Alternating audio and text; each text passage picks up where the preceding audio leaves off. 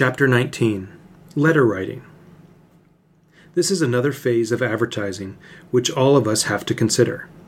It enters, or it should enter, into nearly all campaigns. Every businessman receives a number of circular letters. Most of them go direct to the wastebasket. But he acts on others, and others are filed for reference. Analyze those letters.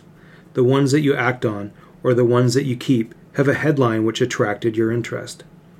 At a glance, they offer something that you want, something that you may wish to know. Remember that point in all advertising.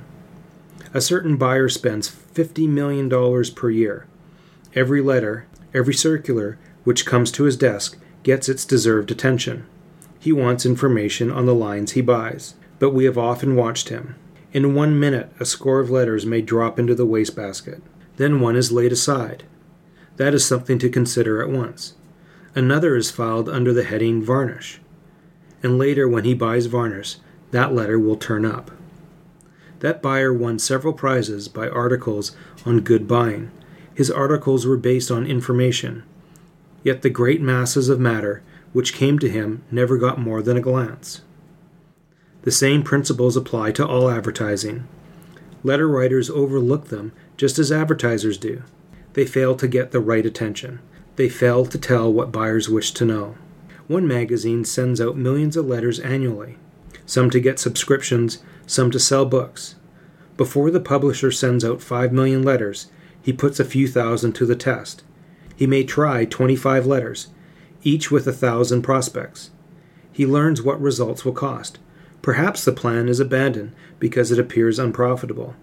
If not, the letter which pays the best is the letter that he uses just as men are doing now in all scientific advertising.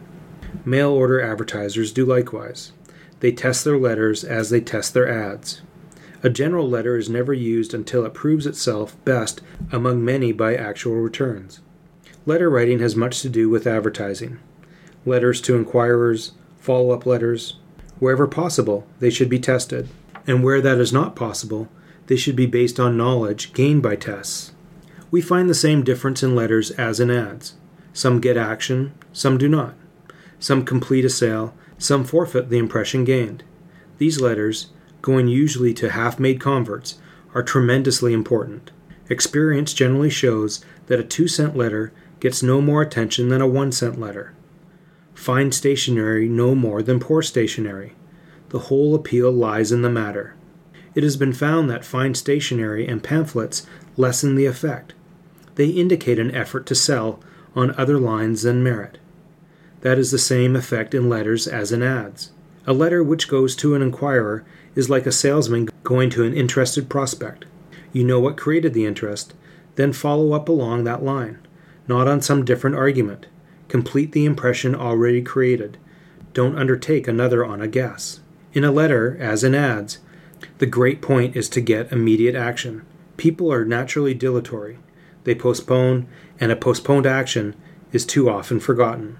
Do something, if possible, to get immediate action. Offer some inducement for it, or tell what delay may cost. Note how many successful selling letters place a limit on an offer. It expires on a certain date. That is all done to get a prompt decision, to overcome the tendency to delay. A mail order advertiser offered a catalog. The inquirer might send for three or four similar catalogs. He had that competition in making the sale. So he wrote a letter when he sent his catalog and enclosed a personal card. He said, You are a new customer, and we want to make you welcome. So when you send your order, please enclose this card. The writer wants to see that you get a gift with the order, something you can keep. With an old customer, he gave some other reason for the gift. The offer aroused curiosity. It gave preference to his catalog, without some compelling reason for ordering elsewhere. The woman sent the order to him. The gift paid for itself several times over by bringing larger sales per catalog. The ways for getting action are many. Rarely can one way be applied to two lines, but the principles are universal. Strike while the iron is hot. Get a decision then. Have it followed by prompt action when you can. You can afford to pay for prompt action rather than lose by delay. One advertiser induced hundreds of thousands of women to buy six packages of his product and send him the trademarks to secure a premium offer good only for one week.